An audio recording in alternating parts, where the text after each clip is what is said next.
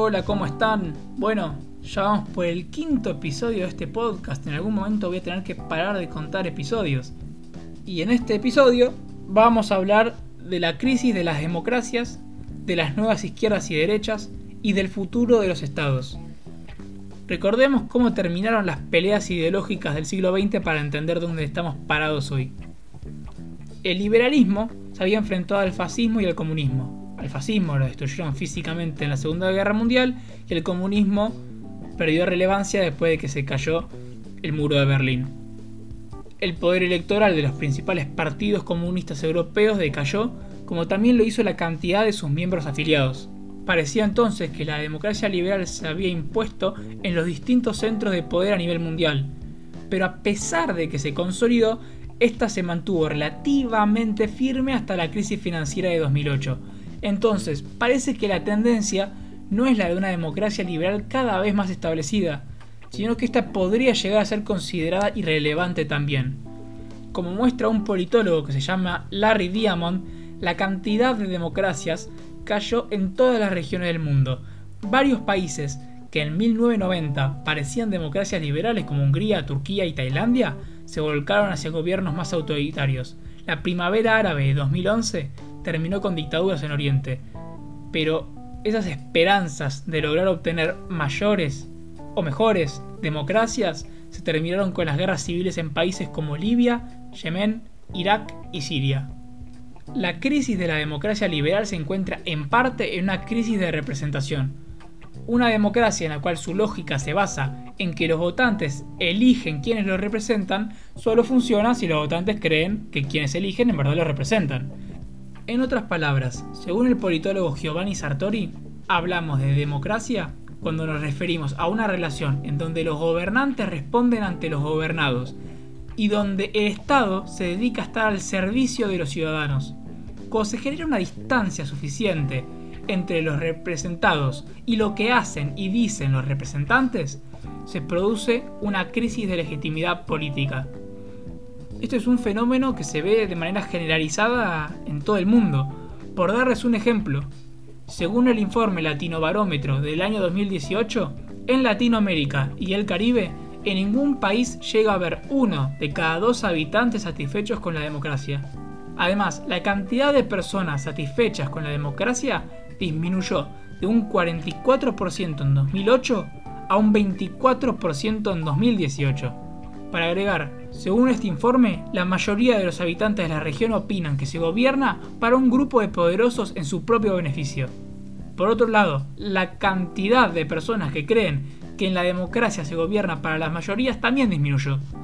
Pareciera ser que ante la mirada de los ciudadanos, los políticos se convirtieron en una clase dirigente o grupo de personas que optan por priorizar sus propios intereses por encima de intentar representar al pueblo. Desde la óptica del ciudadano, los partidos políticos rotan en el poder. Los políticos tendrán una u otra ideología, pero su prioridad es mantenerse dentro de la llamada clase política. Su prioridad es mantenerse en el poder y con tal de hacerlo son capaces de ignorar sus propios principios. Por otro lado, con la globalización surgieron todo tipo de cambios. Algunos podemos considerarlos positivos y otros negativos, pero una de las cosas que produjo es profundizar una crisis de legitimidad política. Según el sociólogo Manuel Castells, para aumentar su capacidad competitiva, los países crearon una nueva clase de Estado, un Estado red. Este consta no de la desaparición de los Estados nacionales, sino que estos forman parte de una red global en la cual los Estados transfieren soberanía a cambio de formar parte del proceso de toma de decisiones relacionadas con la globalización. El problema, en este caso, es un constante tire y afloja entre que los estados cumplan con los intereses de las redes globales y la nación. Cuanto más tiempo le dedican los estados a la globalización, más se alejan de los intereses nacionales y viceversa. Por lo tanto, un amplio grupo de personas creen que los políticos se ocupan más del mundo que de ellos. Mientras que las élites dicen ser ciudadanos del mundo, los ciudadanos promedios se identifican como parte de una nación de un país, no de un mundo. Esta falta de representación del Estado hace que las personas se refugien todavía más en su territorio, en su nación, en su Dios. En un mundo en el cual parte de los países intercambian con mayor velocidad y contundencia sus culturas, menos clara es la línea identitaria que separa lo que significa ser de una nación de otra. Por lo tanto, esto nos lleva a que, como ya dije, muchas personas decidan defenderse de esto, priorizando con un nivel mayor de radicalización su territorio, nación o Dios. Es por esto que esta crisis de legitimidad política se traduce también como una crisis de identidad, pero de esta crisis voy a hablar más adelante, no nos adelantemos.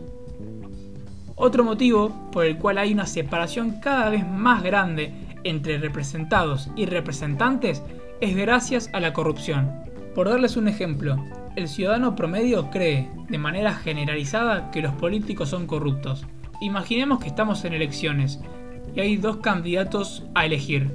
Las personas en general creen que deben elegir entre tú corrupto y mi corrupto. Según el informe Latino Barómetro, aproximadamente la mitad de los latinoamericanos creen que todos o casi todos los legisladores son corruptos. Sumado a esto, la mitad cree que sus presidentes lo son y de igual manera que los concejales y gobiernos municipales están involucrados.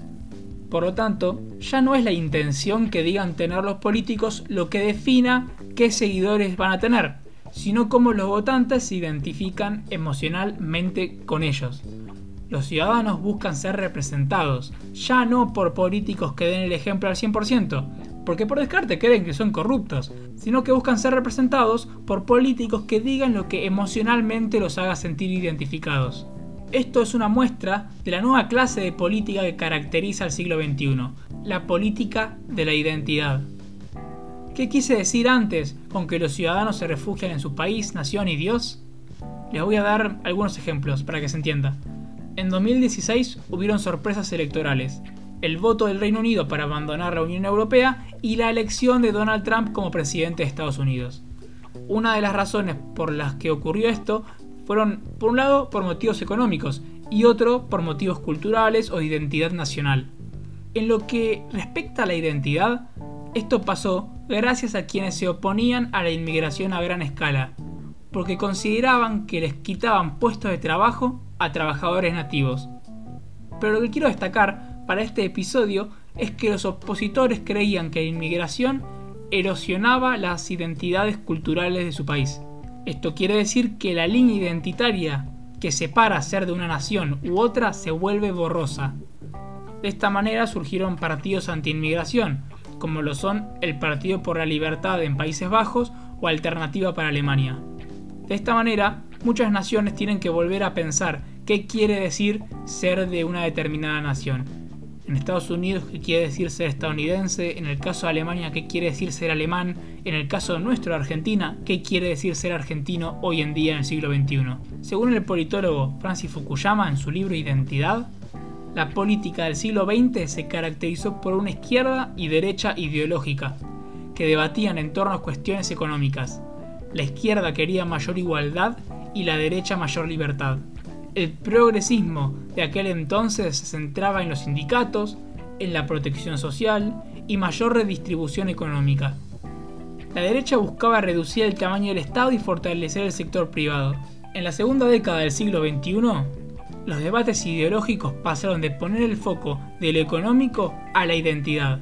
La izquierda se concentra ya no tanto en lograr igualdad, sino en promover los intereses de una amplia variedad de grupos que se perciben a sí mismos como marginados. Por ejemplo, negros, inmigrantes, mujeres, hispanos, la comunidad LGBT, refugiados, entre otros. La derecha, por su parte, se redefine como patriota, que busca proteger la identidad nacional tradicional, una identidad que muchas veces está explícitamente relacionado con la raza, el origen étnico o la religión. Por lo tanto, lo que vemos son dos grupos sociales e ideológicos, que luchan por algo más que su identidad, luchan por su dignidad. Otro caso que podríamos usar para ver esto es una investigación a votantes conservadores de Wisconsin y Luisiana, estos votantes explicaban su postura diciendo que las élites de la capital y del país, en este caso Estados Unidos, no les atendían ni prestaban atención. Además, agregaron que muchos comentaristas que en Estados Unidos le dicen liberales y en Argentina progresistas, miran hacia abajo a la gente como ellos. Estos votantes se quejan, por ejemplo, de que ellos no pueden decir la palabra nigger, que para quien no lo sabe, esto sería una expresión racista. Pero aún así, los negros pueden decirles a ellos redneck. Para el que no sabe, redneck es una forma despectiva de referirse al estereotipo de persona blanca del interior de Estados Unidos y que cuentan con bajos ingresos.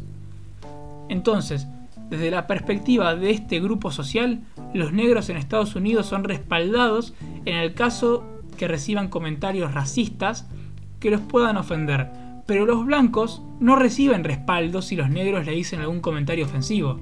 Esta investigación es una muestra de la sensación que tienen muchos grupos sociales, que se sienten ignorados, humillados o amenazados. Así se sienten todos los grupos sociales, independientemente de cuáles consideremos que son privilegiados o invisibilizados. Mujeres, hombres, homosexuales, heterosexuales, transexuales, negros, blancos, latinos, entre otros tantos, les pasa a todos. Seguramente existan excepciones, personas dentro de estos grupos que no se sientan amenazados, atacados o ignorados. Pero el punto acá es que no estoy refiriéndome a personas puntuales, sino a grupos sociales. Entonces, con esto lo que se ve es que independientemente de qué grupos sociales creamos que están siendo invisibilizados o están siendo privilegiados, tanto la nueva izquierda como la nueva derecha sienten que se los ignora y desprecia. El resentimiento que esto produce genera demandas de reconocimiento público de los distintos grupos sociales, sumado a que gracias a la carga emocional que tienen muchos debates públicos relacionados con los intereses de estos grupos, el motor que moviliza estos debates no son predominantemente racionales, sino más bien emocionales. Aún así esto me lleva a preguntar, ¿cuánto reconocimiento habría que darle a estos grupos sociales para que se sientan satisfechos? ¿Se puede satisfacer en verdad a grupos sociales tan amplios y opuestos, en donde satisfacer las demandas de unos muchas veces va en contra de los intereses de otros? Parece ser que las democracias liberales tienen el desafío de redefinir o definir una identidad nacional que se ajuste a la diversidad de la sociedad y que al mismo tiempo deben intentar lograr asimilar a los recién llegados a esa identidad, como lo pueden ser los inmigrantes.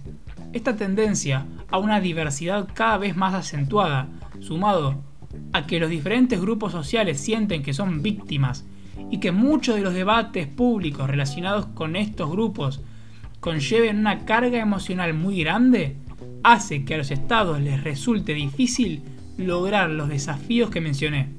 Esto pasa por una lógica en la cual un estado se sostiene. ¿Qué quiero decir con esto? Los economistas Alcina, y disculpen mi pronunciación, pero no sé cómo se pronuncia el nombre de este autor, según los economistas Alcina y Paolore, en su libro The Size of Nations, que en español sería El tamaño de las naciones, investigan lo que determina el tamaño de los estados. Existen dos variables que lo determinan. La primera son los beneficios de su escala. Un ejemplo de esto es que si un estado crece en escala, se crean mercados más grandes en su interior. Después hay una segunda variable, pero que no da beneficios, sino costos y esta variable consiste en los costos de la heterogeneidad. ¿Qué quiero decir con esto último? Que estos costos constan de la dificultad para llegar a acuerdos o aceptar decisiones por la diversidad que hay dentro de los estados. Es por esto que para estos autores el tamaño del estado es uno en el cual exista un equilibrio entre los beneficios de la escala que tengan los estados y los costos de su heterogeneidad. Pero ¿qué tiene que ver todo esto que acabo de decir en relación a los estados con la dificultad que estos tienen para lograr cumplir con los desafíos que mencioné relacionados con la diversidad? Recordemos que una de las variables para entender el porqué de los tamaños de los estados son los costos de la heterogeneidad. Cada vez hay más personas en este mundo y cada vez somos más diversos. Y además las posturas de cada grupo social tienen una carga emocional muy grande. Si una de las variables que determinan el por qué se mantiene vigente el tamaño de un Estado depende de la dificultad para llegar a acuerdos, entonces ser cada vez más personas en el mundo y cada vez más diversos, bueno, Eso complica el ponernos de acuerdo para tomar decisiones o aceptar las que se hayan decidido. No es lo mismo acordar entre dos personas que entre 100. No es lo mismo acordar entre dos personas con la misma forma de ver el mundo que con dos personas que ven el mundo de una forma muy diferente. Y ni hablar que sería sumamente difícil llegar a un acuerdo con 100 personas que todos piensen muy diferente y que además sus posturas tengan una carga emocional grande, complicando así el aceptar las decisiones a las que se llegue. Parece que vivimos en un mundo en donde la diversidad es un valor, pero que este valor, además de darnos más libertad sobre cómo queremos vivir individualmente, también nos trae nuevos desafíos. Es por esto que la cantidad de estados en el mundo se fue multiplicando y al mismo tiempo comenzaron a ser estados que ejercen su poder en territorios cada vez más chicos. Porque no se logró mantener un equilibrio entre la escala de los estados y su heterogeneidad. Si un estado es muy grande, sus diferencias internas lo destruyen. Si un estado es demasiado chico, las fuerzas externas lo destruyen o absorben, por no ser capaces de competir económica o militarmente los estados pequeños solo pueden sobrevivir integrados a redes más grandes. En definitiva, estamos en un mundo en donde la democracia liberal pierde legitimidad, en donde la diversidad social es cada vez más grande, en donde cada grupo social siente de alguna forma que es víctima de otros grupos sociales, y al mismo tiempo esta creciente diversidad podría producir que los estados se sigan fragmentando. Recuerden que si quieren seguir escuchando más episodios, sigan el podcast Charlas Nerds en Spotify o Google Podcast. Compartan el podcast Charlas Nerds en sus redes sociales, que recomendar un podcast nunca viene mal. Espero que les haya gustado y nos vemos la próxima. Chao.